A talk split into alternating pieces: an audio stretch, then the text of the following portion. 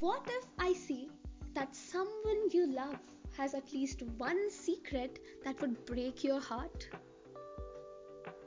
क्या हुआ फिर से सोचने लग गए Actually, the fact is, no one breaks your heart more than you do by overthinking every little thing.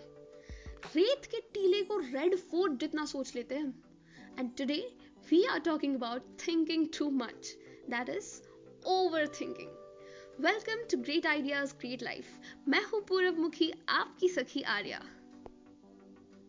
You must have come across things like listen to your heart, do as your heart says. अपने दिल की सुनो। पूछो अपने दिल से कि वो क्या चाहता है। अब आप अपने दिल से पूछोगे कि सुबह जल्दी उठूं या थोड़ी देर और सो जाऊँ? तो दिल तो यही कहेगा ना कि डूड मेरा काम ब्लड सप्लाई करना है। Out of the syllabus questions मत पूछ।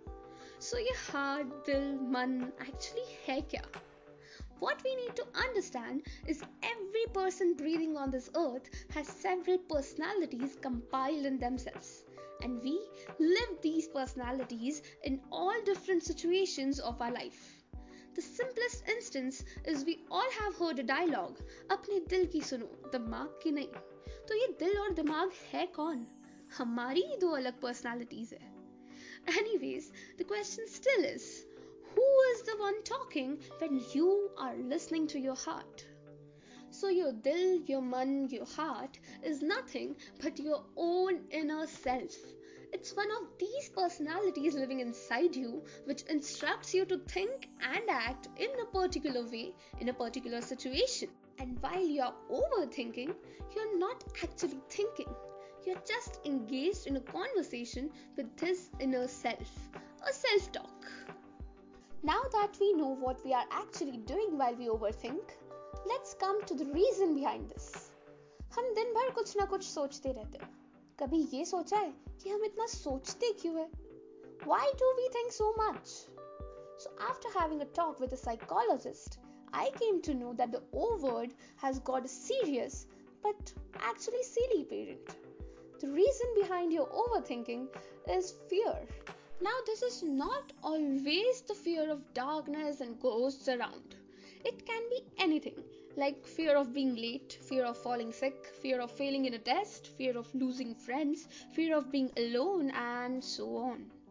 Likewise, we create a chain of fears in our mind, and with this chain of nightmares wound around us, we create another beautiful chain of what will happen if they come true.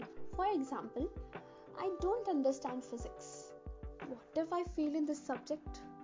I'll fail in the whole exam. I'll never be able to graduate. Then I'll never find a job. I'll have no money. I will have no food. How will I survive without food? Oh God, I will die of starvation. Now imagine your friend calling you and saying, I'm going to die because I don't understand physics. I wonder how you will react to this. Anyways, the glad news is that we have got a solution to this massive problem. How can we stop thinking too much? As discussed earlier, we know that overthinking does not involve a second person.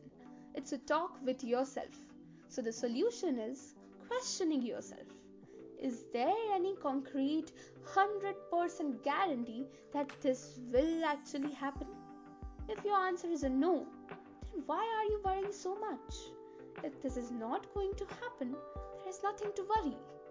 Now, what if this happens? Like, if your answer is a yes, the next question for you is Can you do something for this right now? If your answer is again a no, only thing you can do is smile and accept the reality. And if it is a yes, that is, you can do something for your fear to not come true, just do it and see things changing around you. And there you go. Congratulations! You broke the chain, and we are no more proficient overthinkers.